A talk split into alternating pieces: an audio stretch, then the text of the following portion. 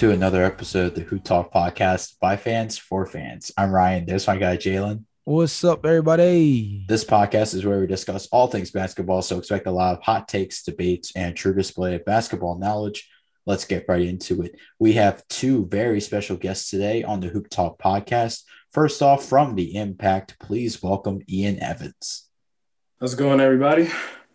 And from the Hear Me Out podcast, please welcome Brooks Warren. What to do, guys? Thank you for having me.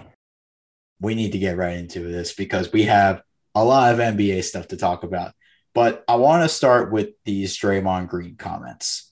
Draymond Green said, I think I'm the best defender to ever play this game. Now, on Instagram, Jalen asked all of us who we think are the top five best defenders in the league right now. So I'm going to start with Ian on this one. You said, in no particular order, Rudy Gobert, Anthony Davis, Giannis, Draymond Green, and Kawhi Leonard.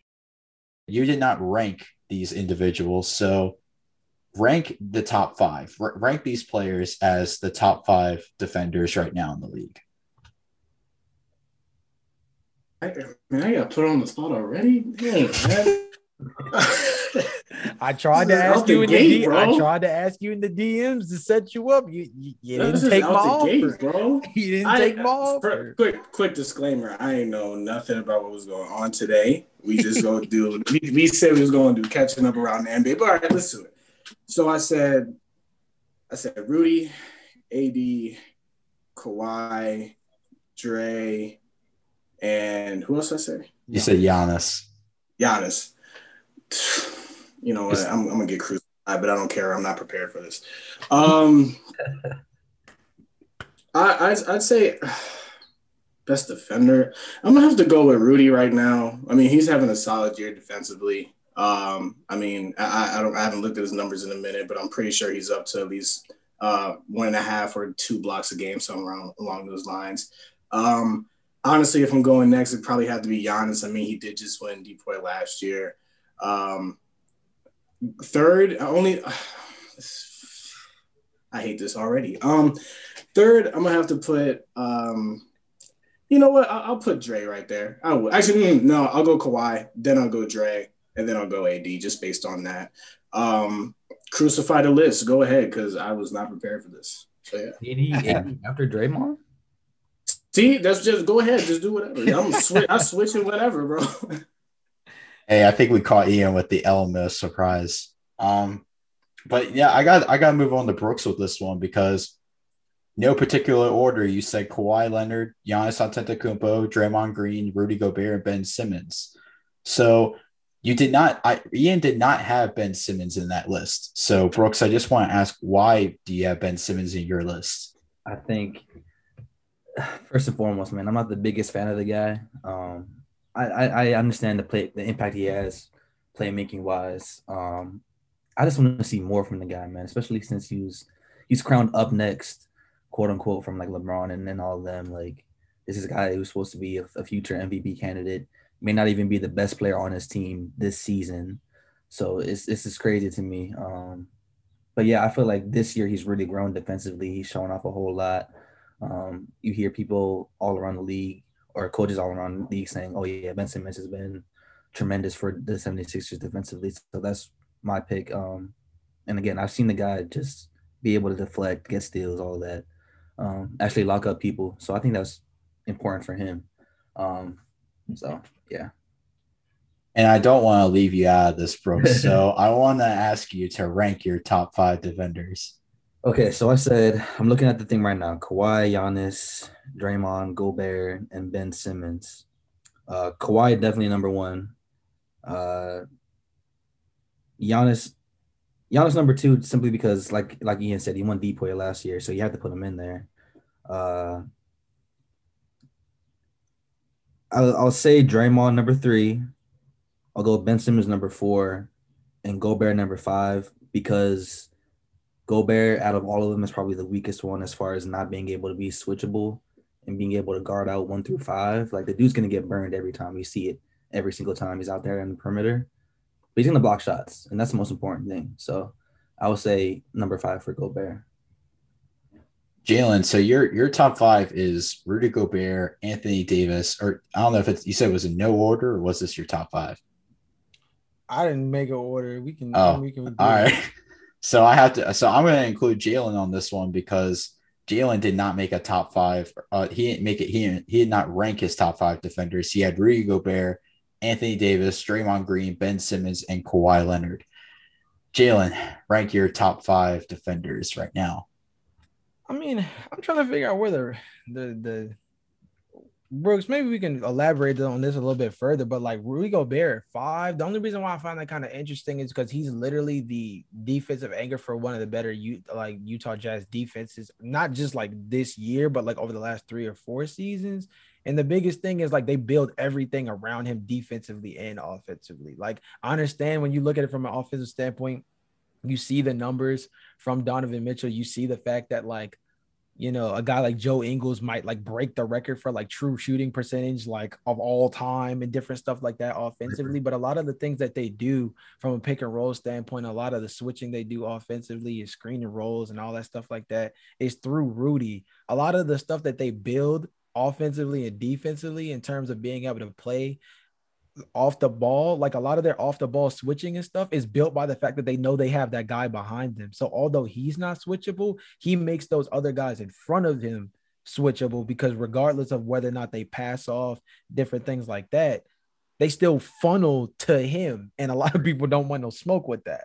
Right. So I think that Rudy, I think Rudy's, I think Rudy's number one, honestly, in this entire group. I think that he's the guy that controls a lot of the gravity for his team defense specifically. Um, after that, I gotta go with AD. AD was really strong uh, off uh, defensively last season, and he was that was really his calling card for most of the beginning of the year because offensively, we weren't really getting like what we thought we were gonna get from AD coming off a chip. You know what I mean? Like we didn't see like MVP caliber AD. Like we had certain spurts here and there where we thought that he was one of the best players in the in the world, but it was really his his defensive anchorship, I guess you could call it, similar to Rudy Gobert, that really was what piqued interest for the Lakers in terms of his performance. After that,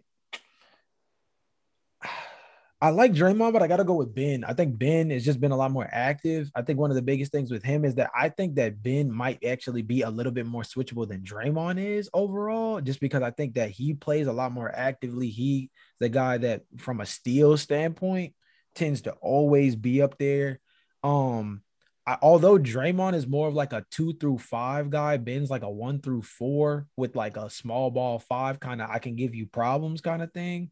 So I think that Ben has probably been extremely versatile. Now I think you might have a very strong point about him not even being the best player on his team. One could argue he may, at least this season, might not even be the best defender on his team, depending on how you want to look at what Joel Joel Embiid has done defensively prior to his injury. So there is that, but I think that Ben Ben Simmons is just so switchable uh, between positions that have the ball in their hands so much that can't sleep on that. I got Draymond and then I got Kawhi. The thing with Kawhi being five is just that these last two seasons, everybody gassed him and Paul George up as being like this Michael Jordan, Scottie Pippen defensive, you know, wing lineup. But like, then they get against teams like Dallas with Luka Doncic, and there's like conga lines to the basket. And you know, as one of the one of the so-called better one-on-one defenders, I mean, he's getting eaten up by. I mean, granted, these are like high-level offensive talents: Luka Doncic, Damian Lillard, so on and so forth. Uh, Bradley Beal's another one, but like at the same time, if you're so high level of defender, I mean, if you're getting murdered offensively against these guys, especially when it's like in the paint stuff, because Luka's not killing anybody from three. He is recently, but like not over the course of his first few seasons. If you're getting killed by guys like that in turn, like inside by letting them pass on one-on-one matchups, Kawhi Leonard's still up there, but I can't call him like the best or like top three when against other wings and other guards. He's like kind of regressed a little bit over the last two seasons. I think, that's interesting. And I, I think it, it's just interesting to see also how many of the injuries this year. Another thing that's really another thing that's really been surprising is the injuries. Um, and a lot of injuries this year too. Um, let's just talk about some of them real quick. LaMelo Ball with the fractured wrist, LeBron James sprained ankle, Joel Embiid bruised knee, Kevin Durant strained hamstring, Anthony Davis strained calf, um, James Wiseman sprained wrist, Klay Thompson early in the season with the torn Achilles. This is just a small uh, handful of the injuries this year. And Ian, I want to start with you on this one because I think the team that's really affected the most is the Lakers. And with LeBron and AD both being out, Ian, what do you believe the chances are that the Lakers finish in the top four? I mean, there's still a decent amount of season left. Um, I, I wouldn't be quick to just, you know, say, oh, let's bounce out the top four. I think they'll still have to grind to get back into it, but I think they'll be fine down the stretch. I think they'll finish either at three or four. Um, my thing is, I I'm very skeptical about Anthony Davis's injury. Um, I say this because I don't even know when he sustained the injury. What, like February, like early February, maybe? Um, and he, he got reevaluated multiple times and still hasn't found his way back onto a court. Same thing with Kevin Durant. Like there's a little little news about their injuries from time to time, and I feel like it's more serious than people are actually saying it is. But that's besides the point. Um, regarding to the Lakers, um, I think they'll be fine. I mean, they're still a, a solid-ish team without LeBron and AD. I mean, granted, they'll probably slip from time to time. Like they'll probably have, I don't know, 500 records, and you know, in like the next 10 games or so, like they'll probably go five and five or something along those lines, depending on who they play. But um, in, in regards to implications for like making a deep run, uh, it, it, makes it tough for them. Like the Lakers are in, de- in definitely in trouble here, uh, especially when you got you know the best player in the world, LeBron James, and you got one of the best, I mean, four or five, which, whichever you want to call it, in Anthony Davis. You really don't have those two anchors on your squad. I mean, last thing I want to say is, oh, Kyle Kuzma take me to the promised land because I drug test me if I ever say that. So, um, yeah, it, um, the implications are all there. I just think don't hit the panic button just yet because they're still good enough to make that run. And I know LeBron James is still in the MVP conversation, and I feel like his injury might hurt his chances of winning the MVP. But another player I want to talk about is LaMelo Ball because it seems like he was the surefire pick for the rookie of the year. And Brooks, I want to go to you on this one. Does LaMelo's injury affect his rookie of the year status? I want to say no, just because I feel like um, I don't know, Lamelo. It feels like Lamelo's really separated himself so much from the rest of the pack, uh, and you know Anthony Edwards. He can definitely catch up. He can definitely make it a very very close race, but the guy is still what maybe third fiddle on that team. You know, Lamelo Ball. We know Lamelo Ball. He has the ball in his hands all the time. He affects winning so much, not not even just offensively, but defensively too. Uh, the guy's been consistently solid the whole season and he hasn't even hit that you know that supposed rookie wall yet. Maybe with this injury, that's a rookie wall. But you know, it just feels like he's been consistently good enough that he maybe not run away with the award, but he definitely has it in in, in a good standing there. Um, unless Anthony Edwards brings the Timberwolves to like an, an uh, amazing winning streak, I just feel like it's not up for Anthony Edwards right now. I think it's just Lamelo Ball's award to lose. And I feel like there's more players that are um, really affecting their team right now because they're not on the floor. And Jalen, I want to turn to you on this one because we named a lot of different players and they all have a different effect on their teams, on their respective teams. So, who is another player that we have not mentioned that has taken that that a team has taken a big hit on without them or without them being around? Um, I mean, I don't know if it's like been a I don't know if it's gonna be a big hit, but the Warriors are just like in a real weird situation because they have a lot of decisions to make. Kelly Oubre has been a guy that's been in trade conversations for a lot, and he's got about 24 to 48 hours left before he could potentially be moved again, which is unfortunate for him because he's been having a really good um stretch over the last 20 or so games after really struggling early out in the season, couldn't hit a three could only seem to hit dunks. That was the only thing that he actually was able to do. And then defensively, he wasn't really the most, you know, uh assertive guy either, despite being a guy who plays, you know, pretty strong and plays with some pretty high level effort. So I mean, that's really good for them. The fact that Andrew Wiggins has been a guy who's kind of been like this weird coming of age story, despite the fact that this is a guy who like was once upon a time the first overall pick in the NBA draft. Like the fact that we're super excited about him doing what he's doing on both, both sides of the ball as a guy that we thought had the measurables and ability athletically to do this coming out the draft. I don't, it's kind of interesting that we're getting excited about that. And I mean, I think that just, I mean, losing Steph, it was hard enough coming into the season losing Klay. You lose Steph, there's a lot more of that that comes from. Now they've seen guys like Damion, uh, Damion Lee, um, oh man, there's a there's a handful of guys for the Warriors that have just really kind of done really well. Nico Mannion has been a good facilitator for them coming back from the G League. I think that might have been the best thing for him was getting a little bit of burn down there. Um, I just think that the Warriors are not in the best position to be missing out on an MVP caliber player like Steph Curry this late to the season. I think all these teams that are losing MVP or All Star caliber players for certain stretches of time, even if it's as long I mean more so I mean this in terms of guys that are going to be out for like three three four plus games, two plus two plus weeks. It not only messes with their momentum going into the playoffs because that's going to be there's going to be a certain time frame in those last 10 games where they're going to have to kind of like recuperate but it also like in both the east and the west the bottom parts are so close that teams like the warriors for example who are in a very, very weird position as one of those teams in the mix between seven and like honestly like seven and 12, where missing out on a guy like Steph Curry could be the difference between making the playoffs comfortably, being in the play in, and completely being out. And that could just be over the difference of a couple of games. So I would say Steph Curry is probably the guy.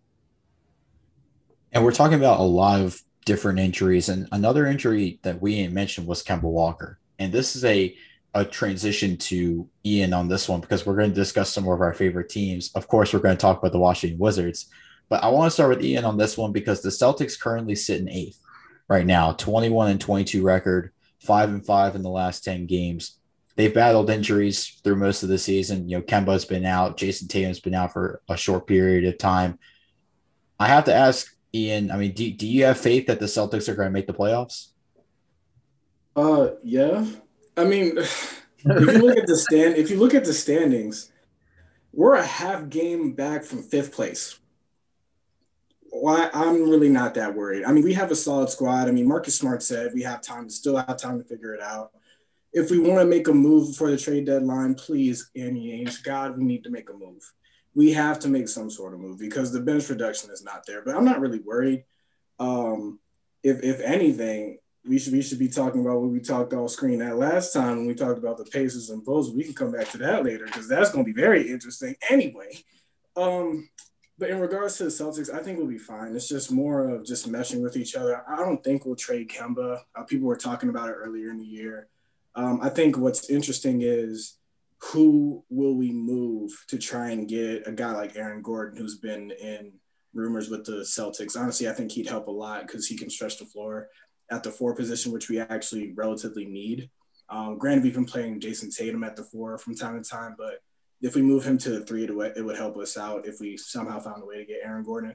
I don't know if we will, but I think we'll be fine. It's just, I mean, again, like you look at the standings, we're a half game back from fifth place. So there's a lot of stuff in the air in the East. So it's interesting that you mentioned that because we know Aaron Gordon was in trade talks and he just requested a trade from Orlando.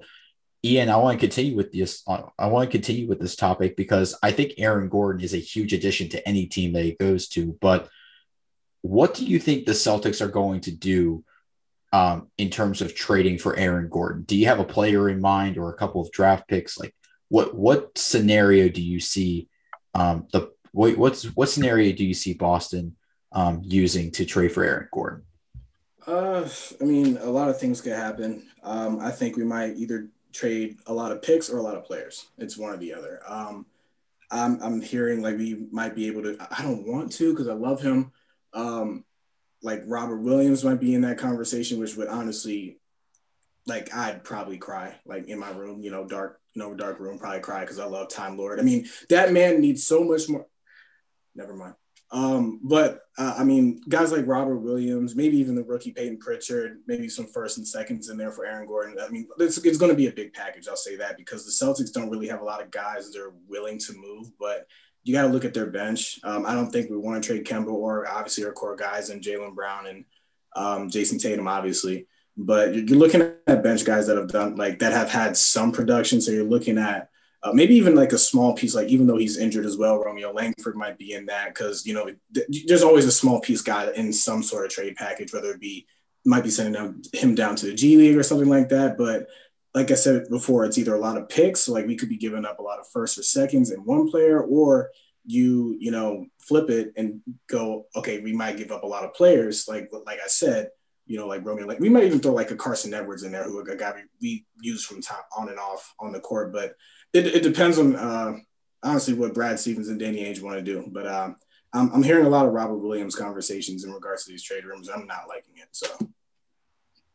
I have my own like real question. I'm gonna pose this to both of you because Brooks, you ain't talked in a minute either. So I kind of want to get your way in on this. But Ian, as the Celtics fan though, do you even want Aaron Gordon? Like, I feel like that's like a whole separate conversation. Now, like I understand Tristan Thompson.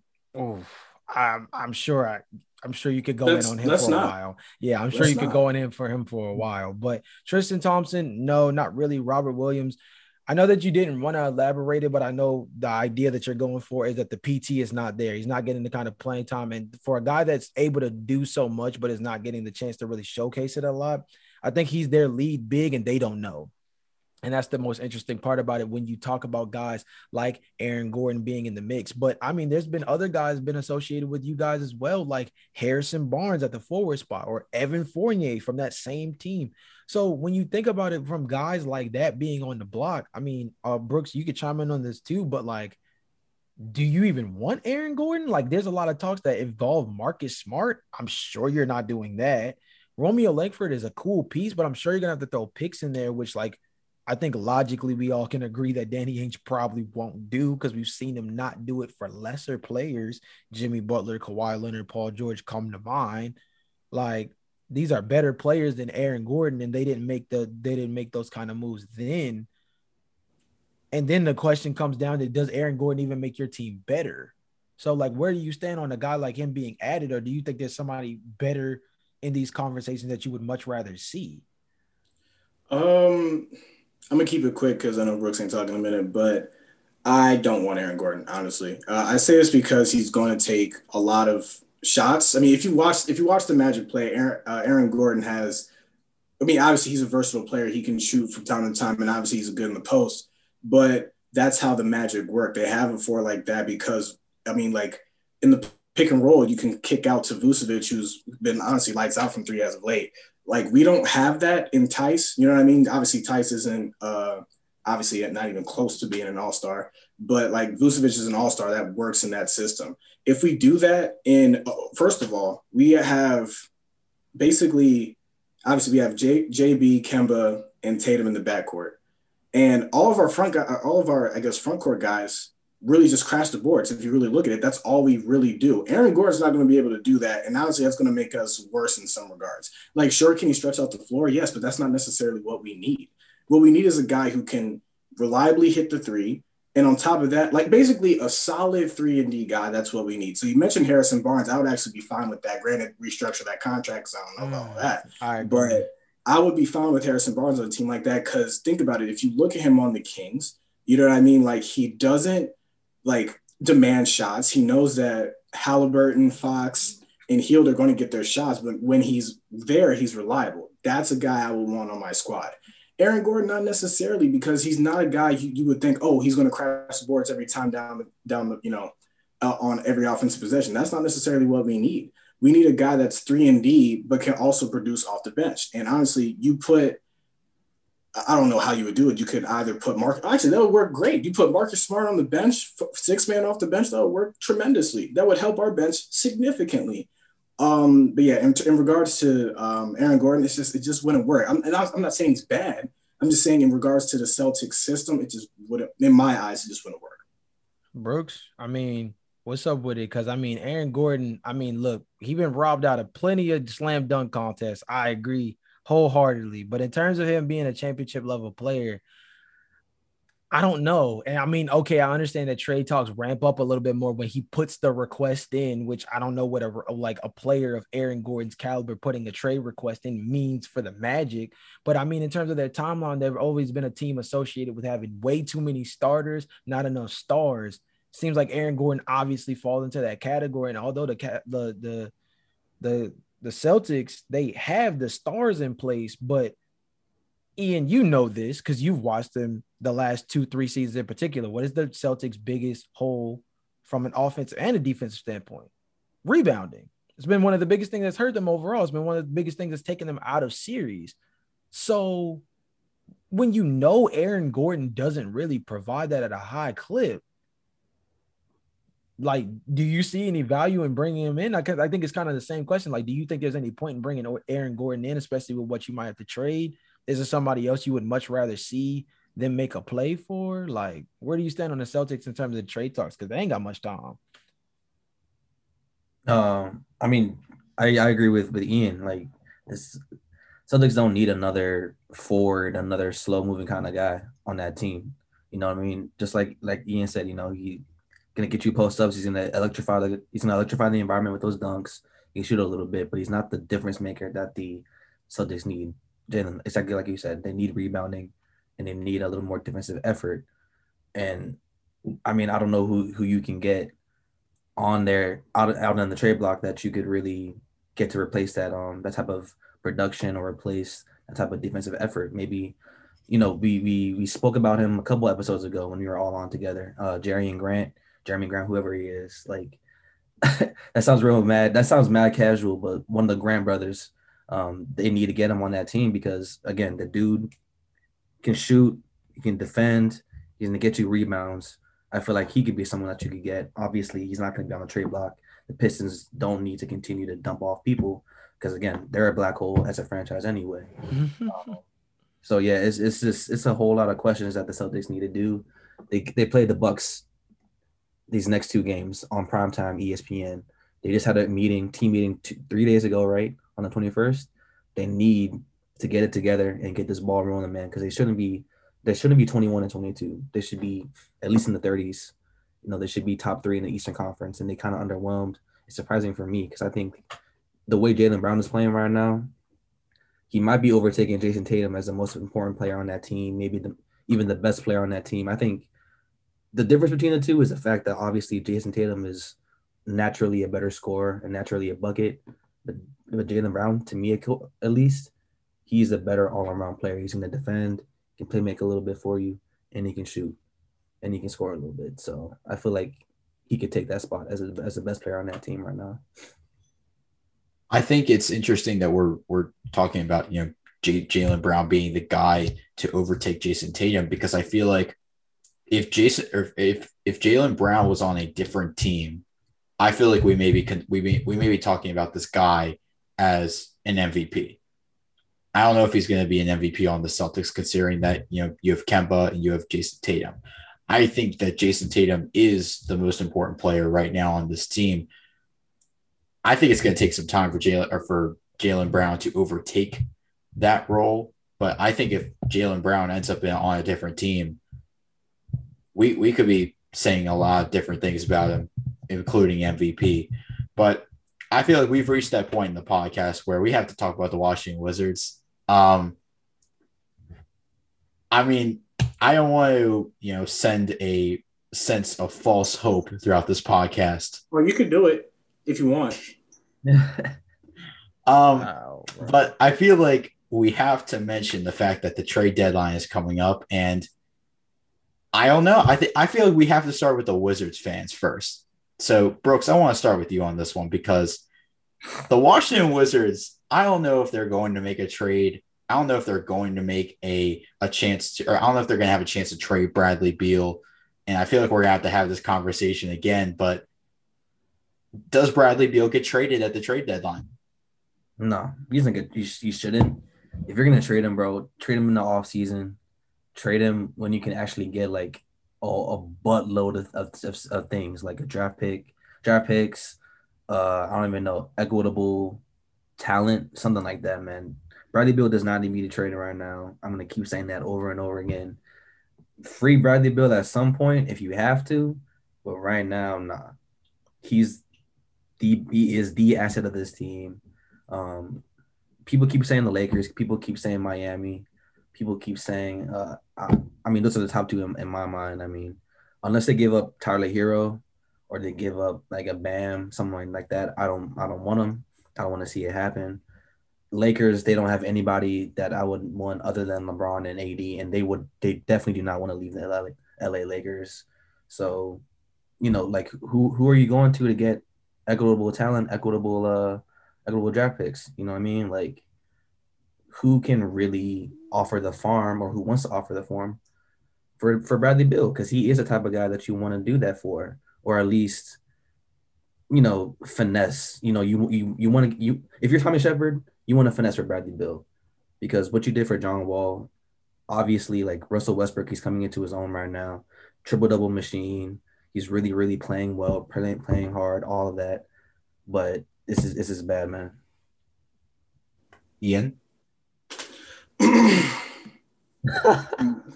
Stretch real quick. You get, get the stretches in. All right.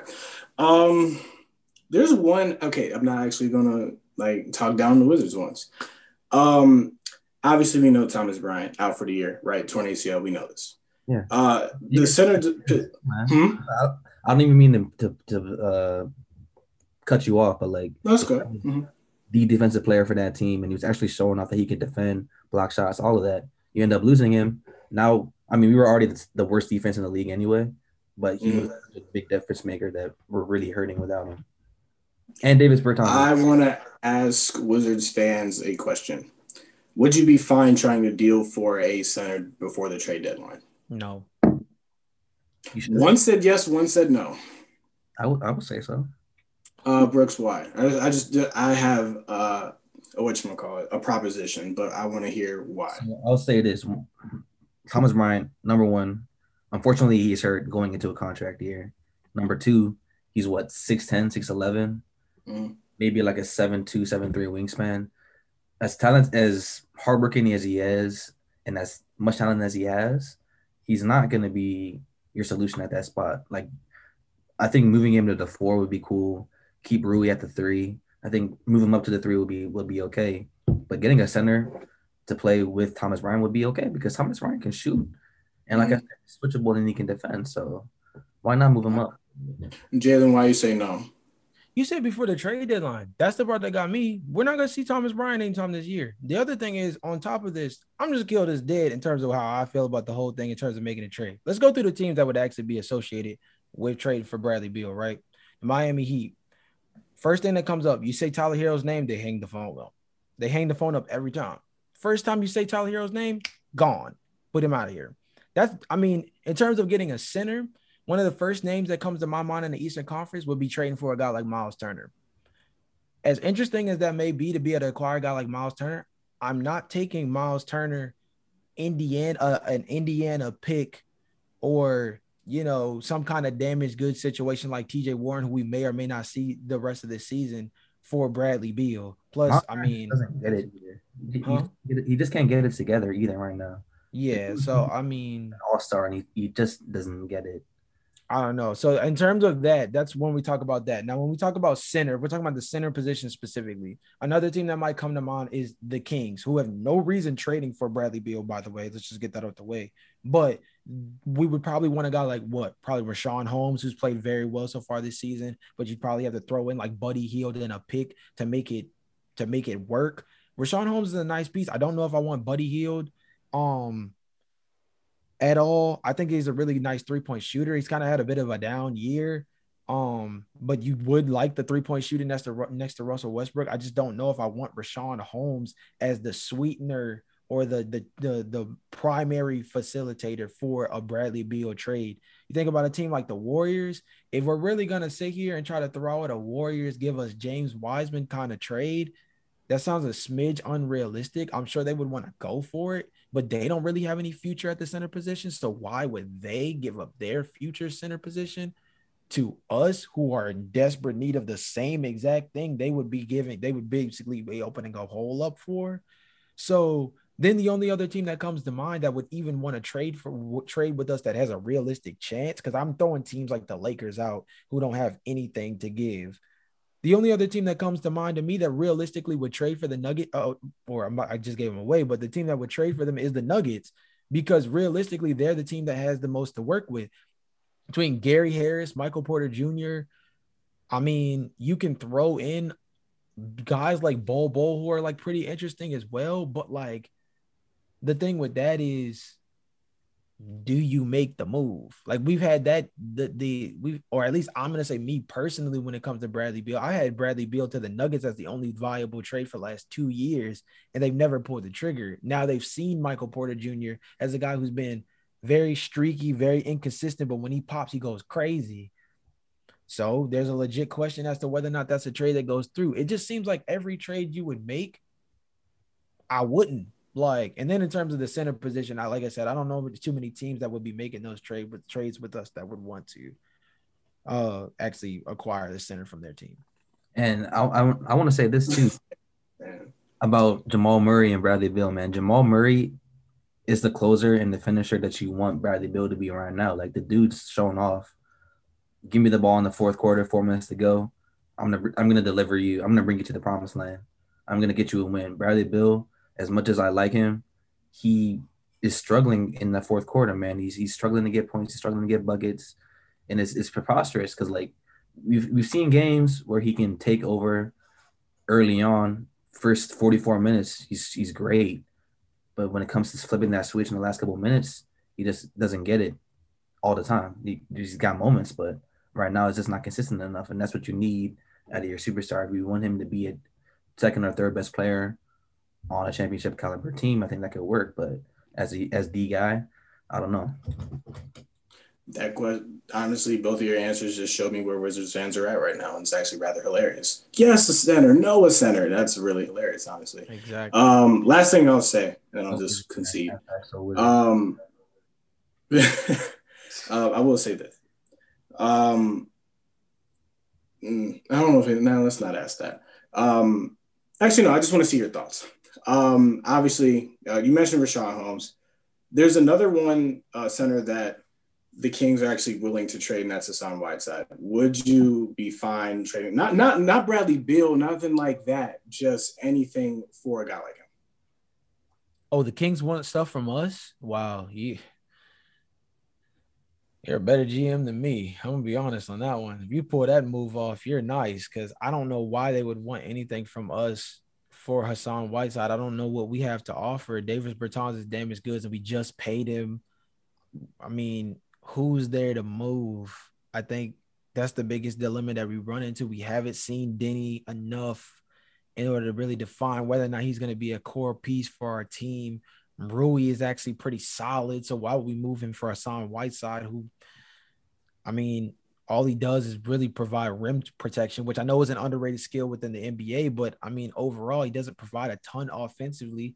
Plus, let's be honest, as a guy who's not even a stretch big, you're pretty much just taking up Russell Westbrook's space.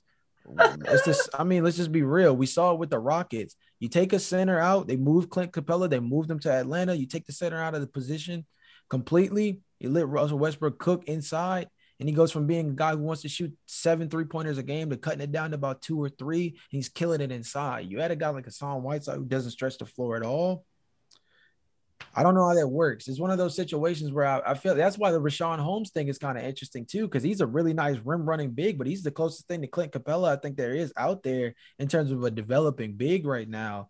I mean, I ironically, you know, we were talking about Indiana earlier and talking about Miles Turner. I mean, ironically, one of the better centers that would probably fit next to a guy like Westbrook is more so probably Domantas Sabonis, really, who can work with the ball, do a lot of things facilitating off the ball, do a lot of things in terms of stretching the floor.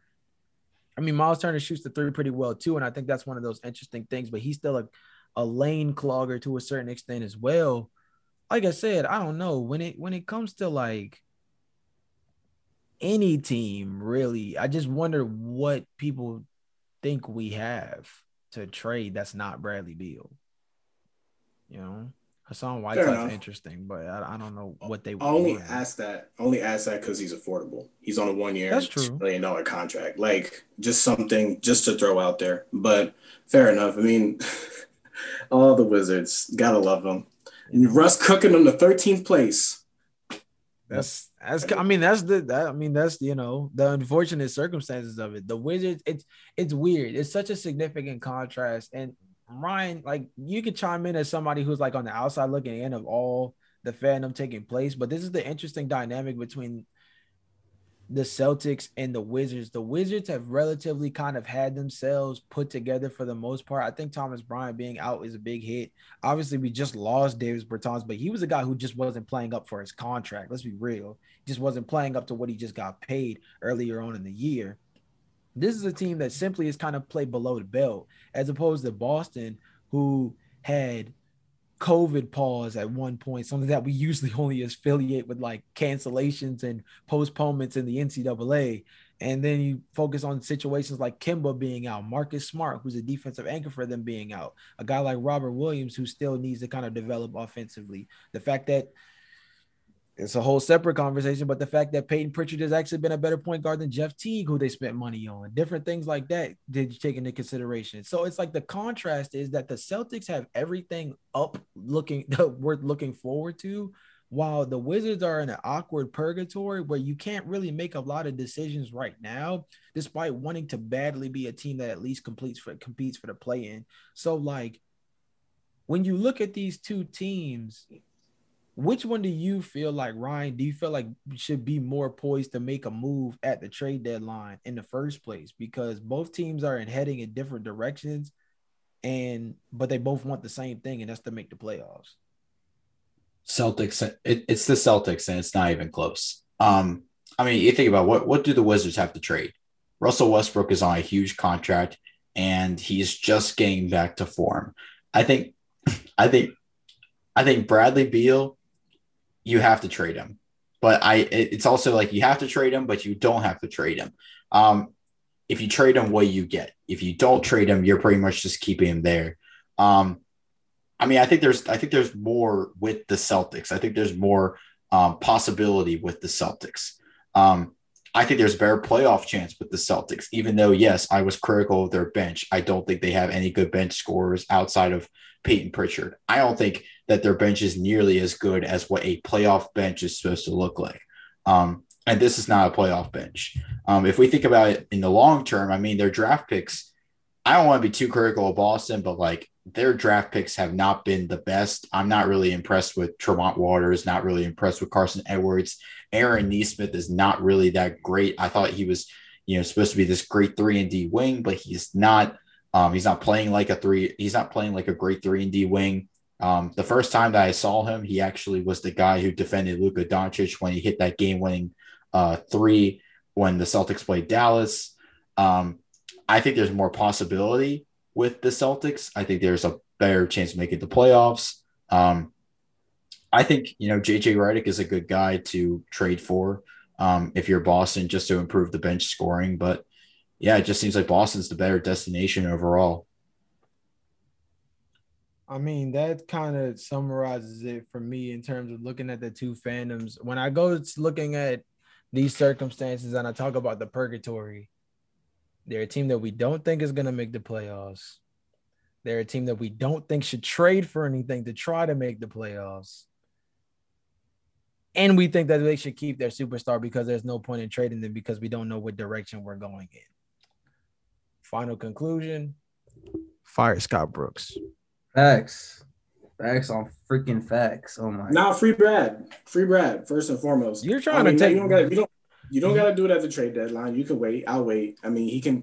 You know, get some prison meals in in Washington before you got to go. But right now, you know, it's just not now. In the offseason, you know, free Brad, man. He he needs sunshine. Ian's trying to get get this rid of dude out of out of a jail with multiple walls, dude. I don't understand. He can free, you can free him from one cage and he's running to another rat trap, dude. I don't understand it. I think no I'm matter what the circumstances are, he's gonna be I'm gonna get you out of there. I don't know. I don't know how, Man. bro. Bro, He must got the key. listen. The thing about Scott Brooks too is, and I'm trying to. I've, I started thinking about this last week.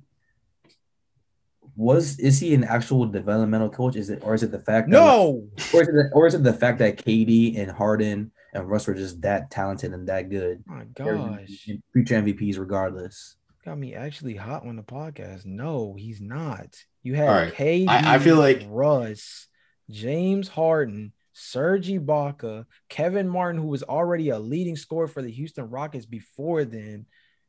What? Who Have you developed at all? No and that's, one. and that's probably why KD didn't even want to go. He didn't even want to take a meeting. He was like, Scott Brooks is here. I've I've dealt with him before.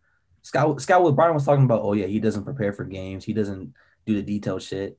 And I'm sorry, I I, I shouldn't even curse on your podcast. I'm sorry about that. But regardless, like yeah, we, we know the dude's kind of a bum. He should go. I'd rather see him go than Bradley Beal.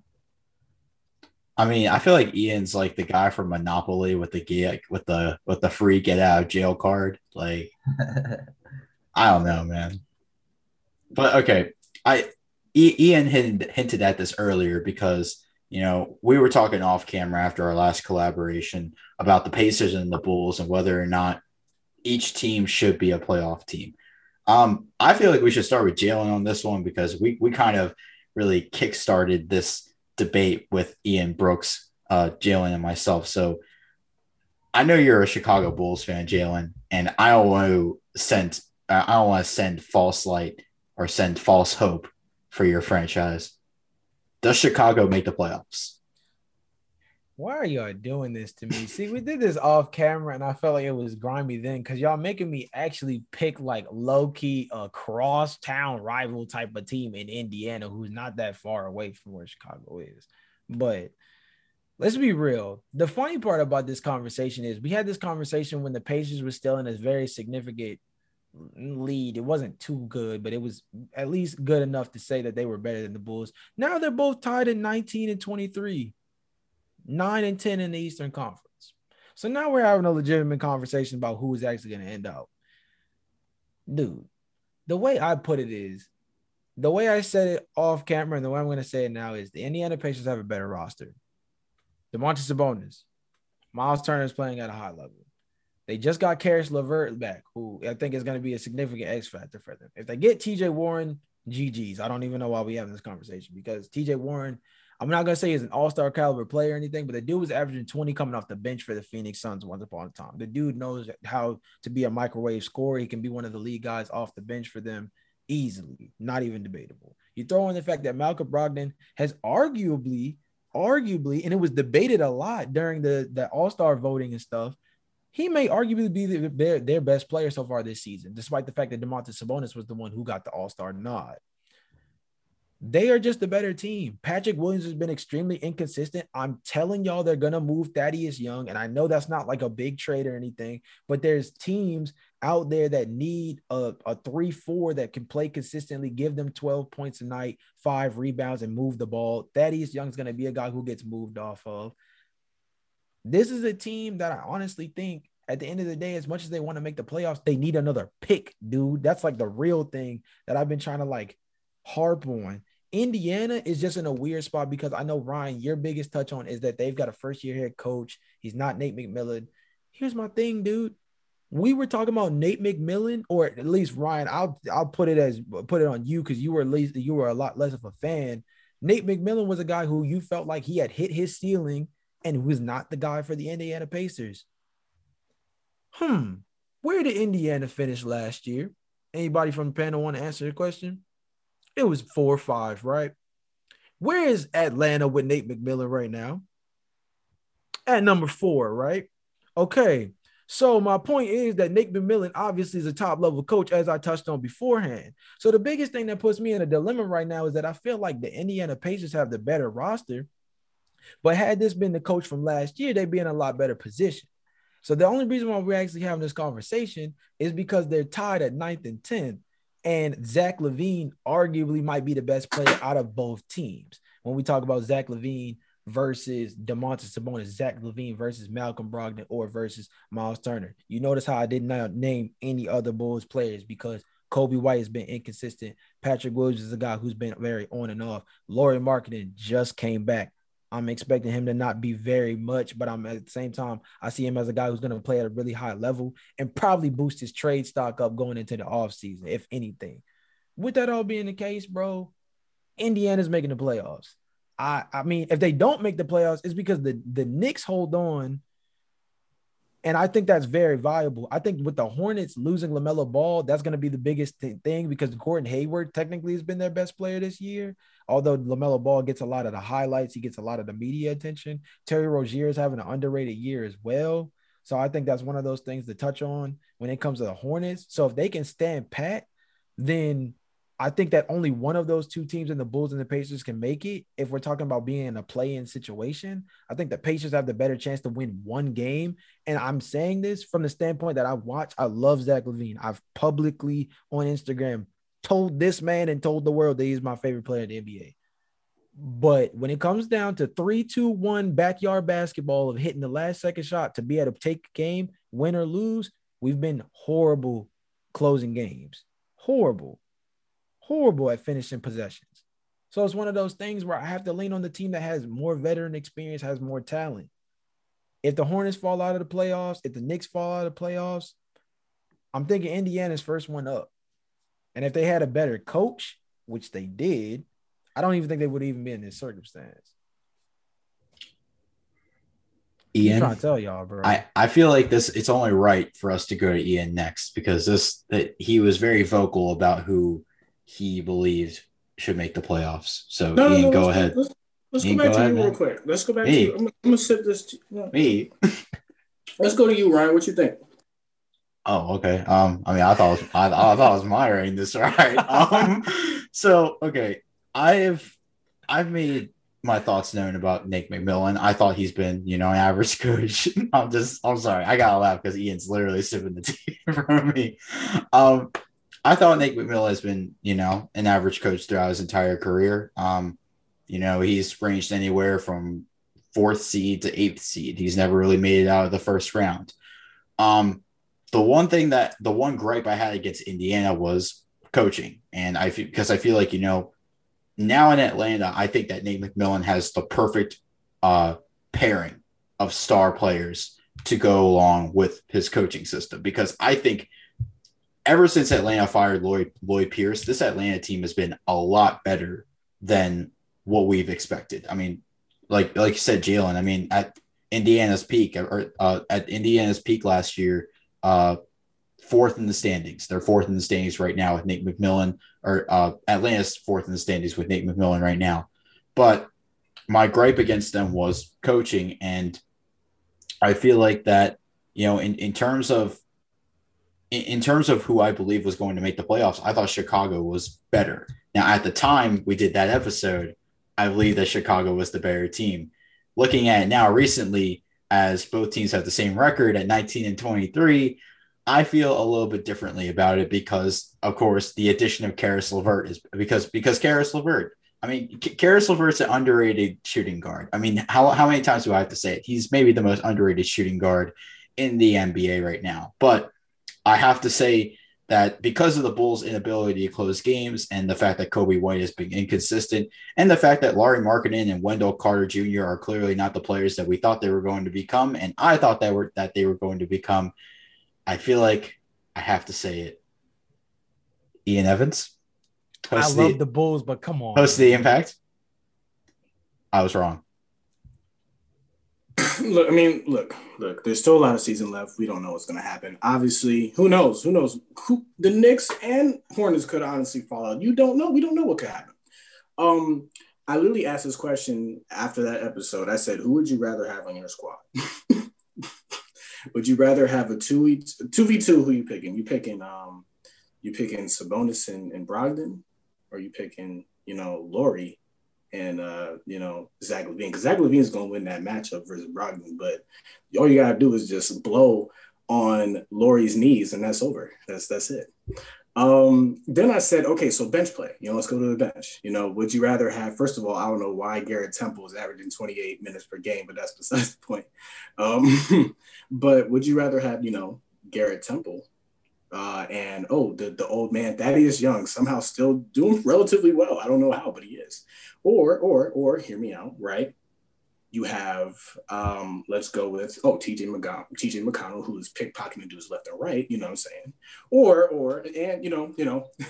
just you know, just speculation because you know they they will play. I think one more time this year if, if I'm looking at the schedule correctly. But okay, let's go back to would you rather have Garrett Temple and and Thaddeus Young, right? Or you can honestly interchange a lot of these guys. Would you rather have um who did I literally oh TJ McConnell and you know honestly one of the Holiday brothers. I mean you could have McDermott coming off the bench shooting threes. I mean like like like what do you like what, what are we missing here? That's that's where I was at the first time. Now let me go into it. The reason why this was even a conversation in the first place is because honestly speaking, the Bulls do have slightly better coaching. I mean, Billy Donovan has actually done a, a somewhat solid job with the Bulls, and obviously, um, literally playing to Zach LaVine's strengths, if that makes sense, because that's what Jim Boylen didn't do at all. I mean, there was literally clips of Boylen and Zach LaVine literally arguing after Zach LaVine put up like 45, like this is why you play me. And Billy Donovan was like, that's what I'm exactly what I'm gonna do. Everything else, not necessarily there for the Bulls, especially off the bench. There's a lot of guys like you. You should not have Garrett Temple coming off the bench for Coby White. I don't just just just run a circle around him twice. He'll get tired. Anyway, um, but then you go to the Pacers. I think everything else is there in regards to the comparison with the Bulls. You, I mean, granted, I don't think they have better coaching than the Bulls, which is actually you are 100 percent right about. But everything else is there playmaking, shooting. Oh my goodness, defense. I, I said it in before. Granted, the record doesn't show it, but they are top 15 in defensive efficiency. Um, and granted, they're not a you know a, a playoff team right now based on the standings. Um, you can even go to stuff like uh, you, you know bench production. Granted, they have it there. It's just that when you look at the reason why the Bulls are literally right there with the Pacers is because they score a lot of points. The Pacers do not. That is the only reason why the Pacers are literally right there. But who knows? I wouldn't say I'm right right now. I'm just going to say once it, we have to see how the season ends because there is going to be that plan. But as of right now, I just can't see if the Bulls, let's just say the Bulls do somehow trade Lauri before the trade deadline. I don't think they will, but I've heard some rumors. I don't think they will, though. But if they do, if they even, tr- you know, the Bulls, let's go to the Bulls. You know how that front office has been throughout the years if they try and trade for somebody worse than Lauri, forget about it. Just straight up forget about it. Because then well, Zach LaVine's not going to be happy and everything else. What's up? What's up, bro? You want to say something? No, at least the Bulls don't have Garpax in the in the front.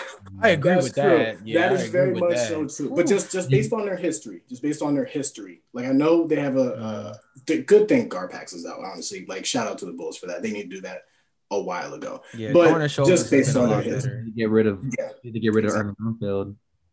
Exactly. So j- just based on everything else besides coaching, that's why I would, if there if there was one spot left, I would give it to the Pacers. Yeah, I feel like there's there's a lot of season left to be played. I think that man, the stuff with Charlotte, I think it's interesting, especially with how they're going to play without Lamelo. Um, I am hearing from Brooks uh, that I think it was Shams that said that Lamelo might be back soon. Yeah, I think it's a four to five week timetable to figure out whether or not he's gonna come back. But yeah, I, I have to look at the Shams tweet again because I know I saw it yesterday. But I hope he comes back, man, because LaMelo Ball is, is, box office, as Stephen A. Smith would say. Um, Gordon Hayward may be the best player on that team, but LaMelo, hands down, has the most talent. He's going to lead that franchise somewhere. Yes. So Hey Brooks, hold on. With that, with that being the case though, because I mean, you're the one who let us know. Because I could have swore they said out for the season, but if the surgery thing helps speed things up, though, right? Wasn't the three teams? Okay, we said. I hate putting the Knicks in this because it's so petty, but they do have like a top. They have a top three like like difficult schedule like for the remainder of the year. So like, unfortunately, they're just in a really bad circumstance. So the four teams that come to mind would be yeah. Charlotte because they're losing LaMelo, which is I think going to be huge.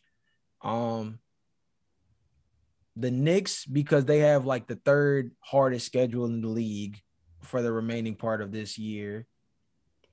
Then you look at like Indiana and you look at the Bulls. Like if you had to pick your two teams that you think are gonna make it by the end out of those four teams, who would it be?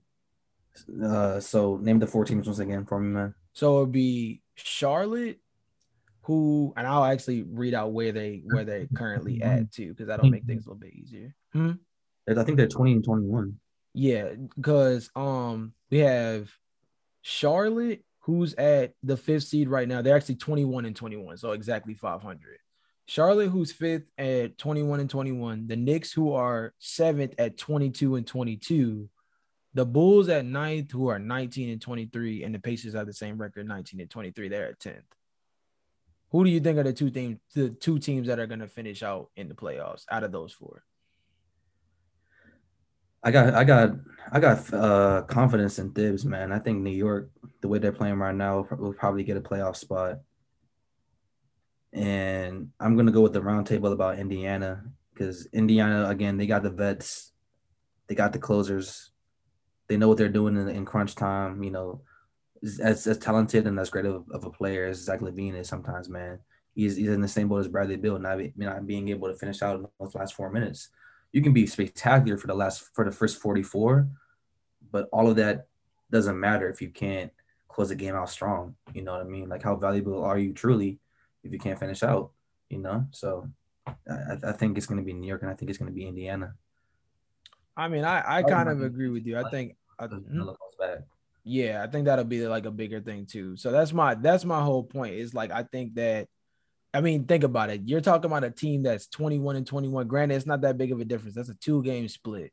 But we're talking about a team that's 21 and 21, fifth in the East right now. And you trust Indiana, who's getting injured players back as Calvary, as a team that's just more better prepared than the Hornets to potentially make a run at the uh, at the uh, the NBA playoffs. That should tell you all you need to know about what kind of talent they have on the roster and how much one guy for the Hornets being lost means for them in terms of the trajectory of their like their season. So we're gonna leave Indiana alone, bro. I love that we can have Indiana conversations on this podcast, but we like look, we got to address them with some respect. This team is wild. I'm trying to tell y'all. Yeah, I think that Indiana is going to be a team that I I would hope wins some games down the stretch. I think they have the team. Um, like I said, you know, coaching is is a problem for me, um, especially with the lack of experience. You know, first year head coach and Nate Bjorn, uh, Nate Bjorkgren. Um, I just think that's my only issue with them. I, I think that this this the the play in race is going to be interesting because I mean it, it kind of depends on like how Charlotte does without Lamelo, how how Charlotte plays without Lamelo. I mean I think they have you know Gordon Hayward and Terry Rozier who are great players, great twenty point a game scorers. The Knicks, I think they can get hot at any time. I know they have the third hardest schedule, but I think there's there's this this this run to the last four seeds will be it's gonna be crazy. It's gonna mm-hmm. be crazy. Um, but let's talk about some of the better teams in the NBA. Some some of the best teams like Brooklyn, Milwaukee, um, you know, the Lakers, they they've been great for most of the season. Um, the Phoenix Suns, the Utah Jazz. Um, I'm gonna start with Ian on this one because I feel like there's a lot of teams that we believe that are the best in the NBA. So, who is the best team in the NBA in your opinion? Uh, wow. Honestly, I mean, you could go down, you know, a lot of roads. Um, you know, I honestly think there really is kind of a clear cut answer to this, and they honestly, I think, just either tied the Jazz did they tie the Jazz? I don't know. They're first in the East. Um, the Sixers are legit, man. Um, I, I, I didn't I didn't think they were going to be this legit when uh, Doc Rivers left and Daryl Morey left and all this. And I'm I'm only saying this because of one reason. When Joel first there was a problem with the uh, the Sixers in the beginning of the year when Joel Embiid was hurt from time to time. And it was the the question of oh can they win without Joel Embiid? And the first uh, instinct was actually no because the record I think they have was like two and five or two and six or something along those lines. Now they're actually proving that they can do it. When I tell you I, I, we've talked about it before. We talked about it on my podcast. We talked about it here before what was the one thing besides a solid front office and head coaching obviously fire Brett Brown which they did what they need was people who could shoot the three point shot effectively. Uh, granted, they shouldn't have, you know, that JJ Redick, that's a whole thing in and of itself. Still Who did they get? They go, yeah, they can actually. Uh, I yeah, completely forgot about that. Um, they get Danny Green, who's obviously having a redemption here, honestly. And about the amount, the amount of times I've gotten on that man, I guess like he hurt me and the rest of the NBA, basically. Um, Then they also get uh, the greatest shooter of all time's brother to say, "Yeah, I'll join you. Might as well." And and we saw what hit, the impact he had with the Mavericks and Seth Curry. And then on top of that, Embiid's playing at an MVP level. We just talked about Ben Simmons, who honestly is up for a DPOY and could probably win it. And then on top of that, you have um, Oh, the, the it's like it's a stout defense. I love. I mean, as a Celtics fan, I hate it, but as an NBA fan and basketball fan, I love it. It's beautiful basketball. They have a lot of guys who can drive and kick like Ben Simmons to anybody out there on the perimeter. They have uh, freaking Korkmaz who can just shoot lights out. We already know what he can do with the three point ball. And then on top of that, you have Matisse Thybulle off the bench, who's not necessarily a three and D guy, but a, a defensive. Uh, not necessarily force, but oh my goodness, he's solid defensively. He can guard pretty much I wouldn't say one through four, but I'd say two through four. Honestly, when you really look at it because of his length.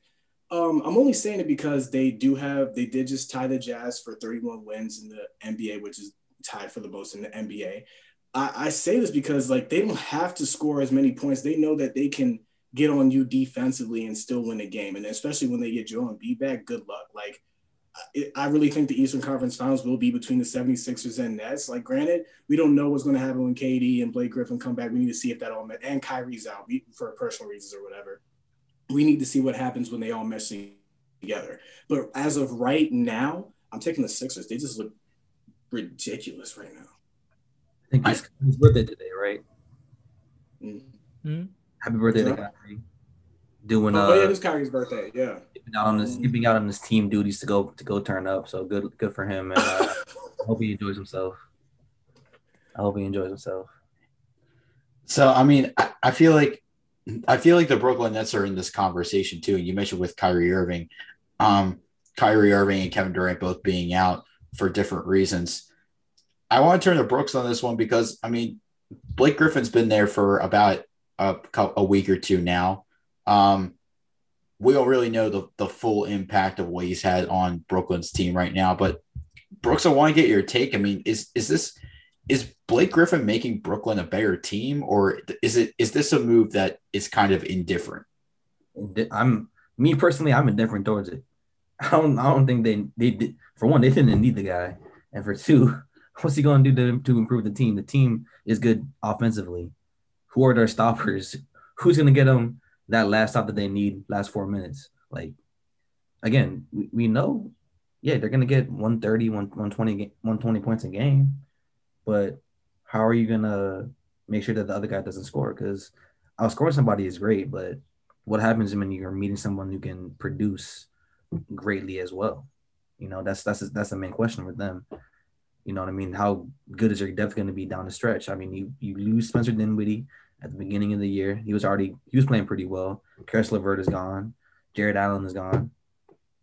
You know, I mean, you, you sold the farm for for uh, what's his name for James Harden, and I mean, the fact of the matter is James Harden is great for this Nets team. Like he's playing amazing. He I, I feel like he's just happier than he ever has been.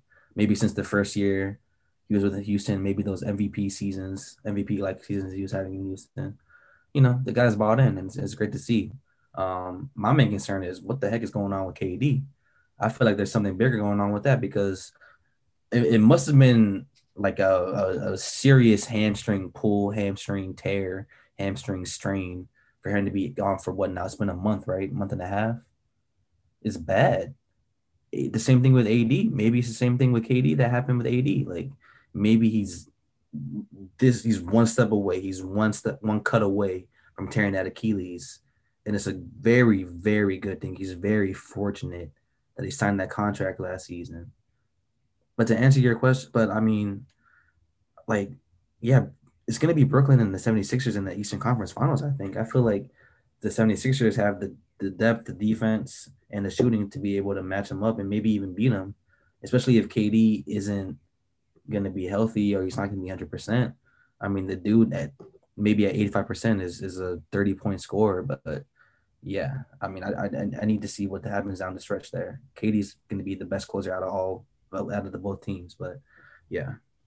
I mean, I I feel like this is kind of a consensus opinion, and and Jalen, I want to get your take on this because I feel like another team that's like on the outside looking in at the Eastern Conference is Milwaukee, because even though Milwaukee has a great record, they have not really been able to perform well in the playoffs as of recently. So, where do you stand on Milwaukee, and do you see them making the Eastern Conference Finals? I mean, the way I look at it is that they're third for a reason. It's not just as the standings; it's where they stand as a team in the Eastern Conference overall. I say that Giannis, obviously, as an individual talent, sticks up really well with a lot of the other top guys in the East, um, especially across those other two teams. Uh, Bryn Forbes has been a really good three point shooter for them. I think Jrue Holiday is a different mix for them that they have not had at the point guard position beforehand. If you guys remember down the stretch, they've had guys like George Hill run point. They've had guys like Malcolm Brogdon, who is not the Malcolm Brogdon that he is right now for Indiana. He was the guy steering the ship. Remember, this was a guy who was like a senior coming out of Virginia or something like that. And although he won rookie of the year, it was like on the most casual 50, 40, 90 shooting splits while averaging like, I think like 12, 14 points a game, handful of re- uh, handful of rebounds, handful of assists. Like he was just a really steady ship player for them. Jrue Holiday is a change of pace. He's a legit two-way player. He's a guy who can create his own shot. He's a guy who can shoot the three ball at a good clip. He's been injured a little bit. I think the other thing with with Milwaukee that everybody is sleeping on though a little bit is that they're doing something they don't usually do, bro. They've been switching a lot defensively. That's something that they do not do. Um, when it comes to them and their defensive scheme, it's been one of those things where they're not a team that is used to doing a lot of the things that they're doing right now. They're doing a lot of experimental things. And it's honestly been one of the things that the media has kind of gotten on them for not doing in the past. They're such a good regular season team that you kind of, when you see them fold in the playoffs, the first thing you kind of point to is like, why aren't you guys, you know, good at making adjustments? Mike Budenholzer's biggest, you know, I guess his biggest issue in the playoffs has been making defensive and offensive adjustments to a certain extent. During the, during this run, during this season in particular, they finally decided to switch things up. It's really interesting that actually a lot of analysts like criticize them for like kind of throwing some of these games away, messing around with defenses and uh, d- different defensive schemes when that was what everybody was kind of asking them to do in the first place. I think the biggest thing with Milwaukee, right, is that it's a prove it when we see it kind of thing. Unfortunately, Milwaukee's in the same circumstances that the Clippers are in. They're in a circumstance where they had a high bar. We saw them miss the mark by a lot. And now we just have very minimal uh minimal belief in them. And you know, it's it's wearing in it right now. The Clippers are third in the Western Conference above the Lakers. We've been talking about the Lakers way more all year, not just because they're the defending champs, not just because they have LeBron James and Anthony Davis, we just know it, we know what the Lakers do in the playoffs versus what we saw the Clippers do in the playoffs. The Clippers coulda, woulda, shoulda lost to the Mavericks. They did lose to Denver. That was some unforeseen circumstances that took place. That's gonna be a bad taste in people's mouth. With Milwaukee, you lost to the Heat. The Miami Heat are not a bad team by any stretch, but that was a team that got a lot of production from a rookie and Tyler Herro that we have barely seen pop off this year. Milwaukee made Tyler Herro a hot commodity as a trade prospect. Let's be real. Like, it's not that Tyler Herro's a bad player. It's not that Duncan Robinson is a bad player. But that series is what really put them on the map. And because Milwaukee is known for being a team that made Tyler Herro a, a first round pick, draft, uh, first round pick plus a draft pick equals a superstar kind of trade asset, that's going to be something that's going to be kind of hard for people to get past. Brooklyn, Brooks, I'm kind of surprised that you kind of slept on the whole thing with with Blake Griffin because we know that he's more than a dunker. So I understand that he got his first dunk for the first time since what I think it's like 2019 they said or something like that, and it was only two points by the way. But I think one of the most thing, the one of the most interesting things about that is Brooks. I know you watched the game; it was against us, dude.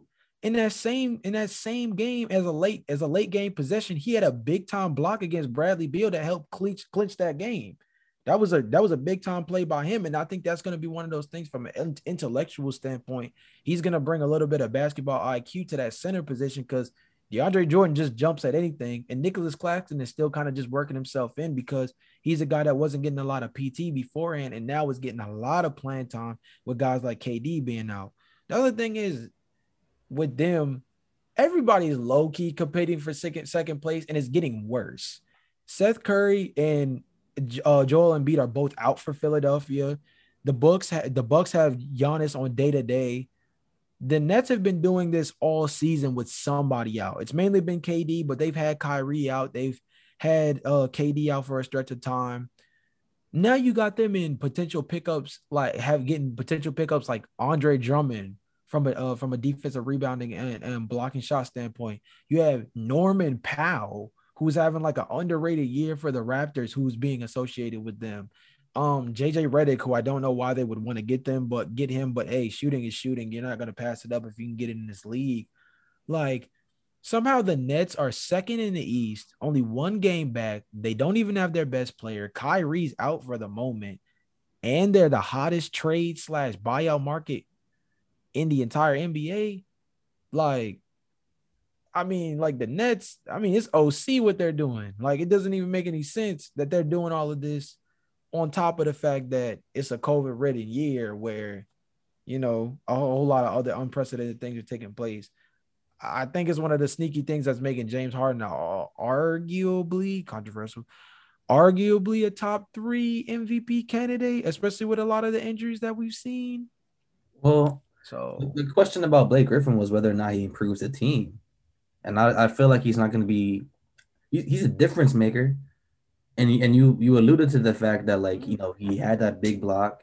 He, he, he brings some basketball intelligence to the to the team mm-hmm. but you have that in droves with James Harden, Kyrie, and KD. You you have like it, it just doesn't feel like he's gonna be the team. Like this team doesn't need anybody else to really tip them over. You know what I mean? They're great. They're talented as is. They don't they didn't need to to add it's like the rich getting richer with Blake Griffin being on there. I don't think he's gonna be True.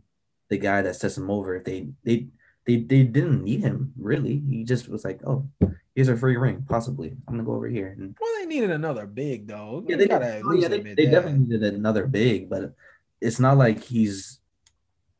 It's not like he's gonna be like a like a Kawhi to Toronto type of guy, or he's, he's not gonna be oh, like a like a Kareem Abdul-Jabbar or like a Magic to like Kareem. You know what I mean? Like, oh yeah, you know, here here's this guy who's gonna be a big difference maker. He can make plays. He can you know he'll, he'll make you a smarter team, but it's not like he's gonna be, you know, he's, he's gonna say the team when it when it matters the most, in, in my eyes. So I mean, I think the interesting thing that you guys didn't point out, and we really only talk about Eastern Conference teams. We didn't talk about any Western Conference teams. So I kind of want to start with Brooks on this one because I feel like the Western Conference, it, the, the does the Western Conference feel like a conference of the past where you know, they aren't as good as what they once were, or are there just not enough teams that can really compete with the with what the Eastern Conference has right now? I think it's just a situation of they're not as great as they have been. I mean, you have a great newcomer in the, in the Suns. I mean, what an amazing story in the Suns, man. Like they're number two in the con- right. They're number two in the conference, right? Mm-hmm. They're the number two in the conference. They got CP3, who once again is that wise old sage being able to like help the team out, get them to get them get them over that playoff hump a bit of actually getting into the first round. Um, I mean, it's, it's, it's spectacular to see. Uh, the main question is, like, are, are people going to be healthy enough to in the playoffs when it matters the most? Is LeBron James going to be good to go? Is AD going to be good to go? You know what I mean? Paul George says he's going to come back and he's going to shut everybody up about that that bubble talk, and he, he's had some moments but he, he isn't shutting me up. He isn't shutting up Ian. He isn't shutting up Jalen. He isn't shutting up Ryan. You know, I mean, we don't have faith in him when it matters the most, and we're gonna have to see what happens with that. It, it feels like you know every other year we know the Western Conferences can dominate the East, but it doesn't feel like that's necessarily this the storyline of this season. It feels like the talent and the coaching and all that has kind of caught up with each other. Yeah, and I feel like Phoenix is a team that can make the Western Conference Finals. I mean, they've made a case for them being the best team in the Western Conference, but I feel like we could say the same thing about Utah. They have the best record in the league right now. They have multiple double digit scorers. They're one of the best three point shooting teams in the league. Ian, I, I just have to ask I mean, does Utah or Phoenix get to the Western Conference Finals?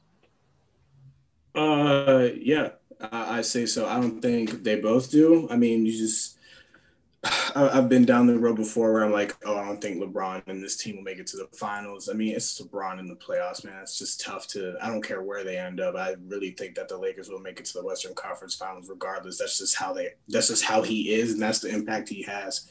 Um, I honestly think when it's all said and done, I think Utah will make it. I say this because uh, as much as I do love the Suns, they have a very uh, young-ish bench, and I just think that when it all comes down to it, you need that uh, experience, like when you get to that.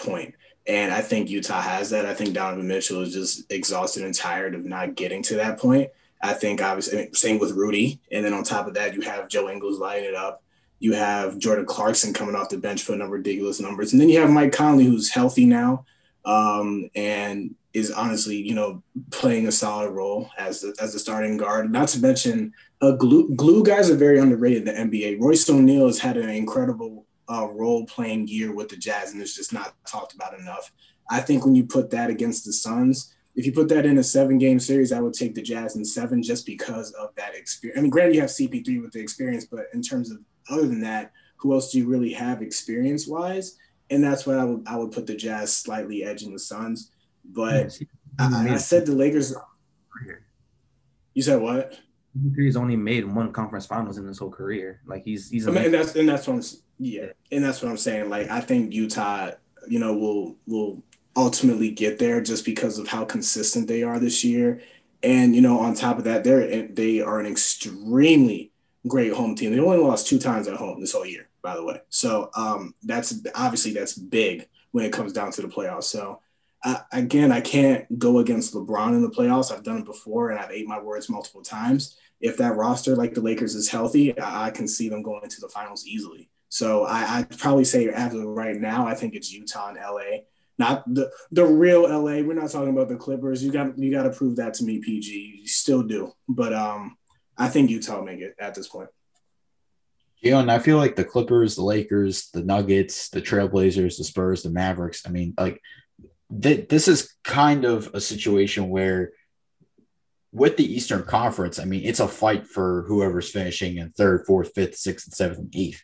Um, Jalen, I, I just kind of want to ask, like, rank your rank, rank the six teams that you believe outside of Phoenix and Utah that you believe are going to make the playoffs. Ooh, man, that's tough. First, real quick, just to answer your question about the West versus the East earlier, that you had made the comment about in terms of it being like the vintage West. I think it is the vintage West. I think it's just in its weird kind of way because if you go down the line, the Jazz, according to the media, they don't have a defined superstar, despite the fact that they had three All Stars this year with Mike Conley sneaking in um the back end uh as a replacement.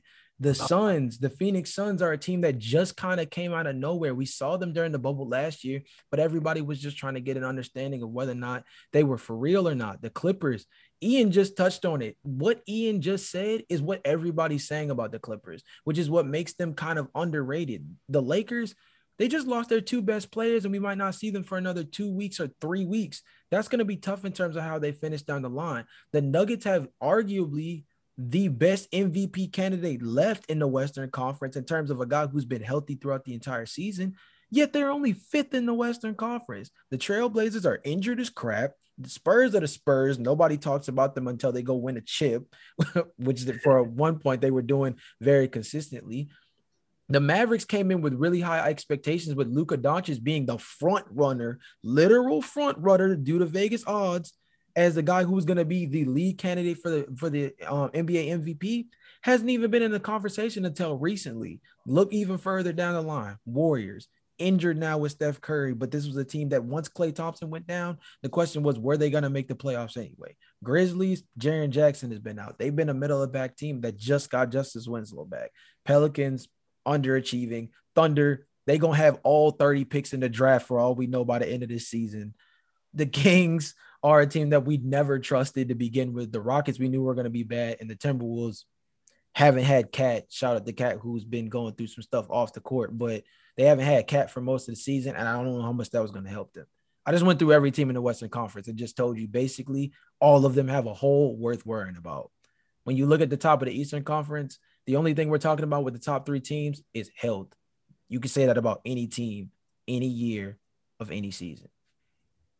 You see what I'm saying? Now, when talking about past the first two teams in the Jazz and the Suns, whew, okay, that that is dark because the order, no clue, no clues, too close. Clippers, yeah. Lakers, yeah, but they scaring me. I ain't gonna lie, because Montrezl Harrell can't be your best player. That just can't be a thing. Uh, Dennis Schroeder can't be either. Uh, I mean, he's all right, but he can't be your best player. Uh, we saw how that went down with Atlanta. He can't be your best player. The Nuggets, yeah, I mean, duh, they're gonna make it, but they scare me. I feel like they need to make a move. They need a forward bad, or or they just need Michael Porter Jr. to give his, you know, show a pulse because he's killing me with the fact that he's been so inconsistent. The Trailblazers, yes, but I wish they were healthy. This is another season with them where I feel like they're gonna go in the playoffs and they're gonna be super interesting, but they're gonna get taken out in the first round or they're gonna get taken out really quickly in the second round because of the fact that they're just not healthy enough as a team. Now, once you get down to Spurs, Mavericks, Warriors, Grizzlies, Pelicans, because that's where it stops for me. Thunder, I don't think they want no smoke with the playoffs. They need cut. I mean, they don't need Cade Cunningham, but I'm sure they'd love to get him. Kings, they need to chill out. Tyrese Halliburton, you're in the top three for the uh, NBA Rookie of the Year, but you're not going to win it. Just relax. Continue to get assists. Continue to play at a high level. Continue to build chemistry up with a guy in the uh, De'Aaron Fox. Rockets, stay your tail down there. Trade Eric Gordon. I know he's injured. Trade that man. Let him let him live his best life. Timberwolves, y'all getting the first pick again for all I freaking know. So I'm not talking about y'all. I'm talking about the Spurs, Mavericks, Warriors, Grizzlies, Pelicans. I think if you do not trade Lonzo Ball, which could happen, if you do not trade Lonzo Ball, I think the Pelicans could be a sneaky team in the play in tournament. If you trade him, depending on who you trade him to, if you trade him to the Clippers, you sold. You definitely sold because you're gonna get like somebody that you don't want back, like right now, to be productive for you right now. It's gonna be more about a pick down the line or something stupid. It's mainly gonna be something related to the fact that they know that Lonzo Ball is owed some money at the end of this year, and the boy is looking for like 20 million a year, and I don't know where he's getting it from. His daddy. Well, he ain't gonna give him a contract. I know that because LiAngelo still ain't got one. So let that be what it is. Oh man, this, You know what I mean? Unlucky. The way I'm gonna put it, if I have to pick the last two teams, I think the Spurs have been really good. I think after they move off of LA, I think if they move LaMarcus Aldridge and get something valuable for him, I think that could be really huge. Rudy Gay could be a really interesting guy on the trade block as well. So I think San Antonio, they're not usually in the during the season trade market, but I think they might make a play this year, considering they purposely set LA for the reason of moving him. And then at eight, I think Steph Curry's better than Luka Doncic, so I got to give him eight. I gotta be honest. I mean, that's how it goes down to me. If we got a big player to player, KP has been in and out of the lineup, and when he is on the floor, he'll give you 21 and 10 one night, and he'll give you 13 and four the next, and you won't even know that he was there. So I think that's that. Grizzlies, I want to see y'all in the playoffs so bad, but y'all got one more year. Y'all got one more really good draft draft pick uh coming up, and then y'all be in the mix. And the Pelicans, I don't know, man. You trade Lonzo Ball, I think it's gonna hurt. I think if you don't trade Lonzo Ball, you got a better chance, but it's still gonna be a play in winner go home situation. So I guess it would be Jazz, Suns, Clips, Lakers, Nuggets, Trailblazers, Spurs, and then the Warriors. Technically, that's how it looks right now, but I think it'll kind of stick that way. So, just to close out the episode, before we get to our question of the day for our fans, just want to give it to our guests for the final thoughts. Jalen, first, I want to uh, actually start with you on this one. Do you have any final thoughts on closing out this episode? Guys, this episode was full of a bunch of stuff that's taken place during the NBA in the last two weeks. That should tell you everything you need to know about how crazy this NBA season has been, bro. The last two weeks alone, we just got off the All Star break. Trade deadlines in like 24 to 48 hours is cracking. And there's still a whole lot more going on in a year, bro. This might, with the play in being a thing now, this might be the craziest 20 to 30 games like to close out a season we probably seen in a minute. My sleeper team that I'm gonna kind of leave the podcast with is actually in the Eastern Conference. And it's one of those things where it's up to how they play this trade deadline. The Raptors are at 11.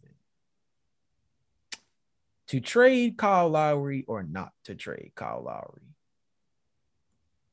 I think whatever team gets Kyle Lowry might win the chip. I'm gonna just put it out there like that. I think that I think that the Raptors have that much power right now between Norman Powell and Kyle Lowry, Kyle Lowry mainly, but like with those two guys as trade chips, I think the Raptors low key have a lot of control over who could potentially win the championship this year, and they're not even in the mix, which is hilarious. Brooks, any final thoughts? Move off from the NBA, man. I don't talk about college basketball, boy. Oh my goodness. Y'all have been seeing this this March Madness tournament, bro. Oh my gosh, amazing basketball play. This is what March is all about, bro. And I and I wish I was in the gym. I keep saying this over and over. I was in the gym, man, because I would love to be in Indianapolis right now, watching Illinois gets upset. Um, you know, watching all these others, watching all these upper seeded teams, these Big Ten teams, whatever, getting stomped out and, and surprising everybody. Like, again, other than like the finals and the playoffs for the NBA, the March is like the best sport or the best time for for for sports fans, you know. And I, I I might talk about this on my own someday, but like March Madness and college football playoffs, I think March Madness takes it every time, and I think I, I it's it's amazing to see, and that's my final thought right there. Ian, any final thoughts? Yeah, four things. Four things. Uh, one, shout out to the Rockets, man. It should be a national holiday because they just won their first game since February 4th. Shout out to the Rockets. My goodness. You see John Wall hug Stephen Silas, man. They knew that they were in trouble. Anyway, shout out to them. Uh, number two, free Bradley Beal. You already know that should have been coming as many times I've been saying this on the podcast. Free Brad, that man is one struggle meal away from just I don't even know honestly at this point, but just uh, we need we need to help that man out. Um, number three, uh, stay tuned for what I got on uh, my pod. Um, I, if you follow me on Twitter, or Instagram, or whatever, I'm gonna be talking. I mean, granted, this is a basketball podcast, but I will be talking about my thoughts on the Deshaun Watson situation. So that should be a good episode. Um, as honestly, those are some of my best episodes anyway. And lastly, kind of like what, we've been talking about, uh, it's a lot of stuff is coming down to the wire almost. Uh, I mean, this is the time where whether it be an NBA, obviously March Madness, where the Canadian rapper Drake once said in a song called 9 a.m. in Dallas, if you ain't got it, you ain't got it. The theory is brilliant this is the time to show that you got it. Simple as that. Oral Roberts showed that they got it. You know what I mean? Loyola Chicago was showing that they got it. You see what I'm saying? So this is what I'm talking about. You can do whatever. This is this is honestly a message to the Bucks and the Clippers. You can do whatever you want in the regular season. You can do whatever you want in September, October, November, Christmas. Congratulations, you got yourself a little Christmas Day gift, whatever. But if you ain't doing nothing in March and April, and when it's all said and done comes down to the playoffs, and you're not doing anything, what was all this for? You clearly don't got it when it matters. And that honestly goes to everybody. Like I'm about to graduate. If I just start lacking off, you know, like what is what does that mean? If I'm starting to lack off on my studies, that's basically telling people I don't got it and I know I got it. So that's that's honestly to everybody. Prove you got it. Yes, sir. It's the best time in the world to bet just bet on yourself. So bet on yourself, yes, sir. Amen. Just to just to add another Drake quote in there we'll see what's about to happen next. yes, Transitioning to our question of the day for our fans which team do you believe could be a sleeper in their respective conferences?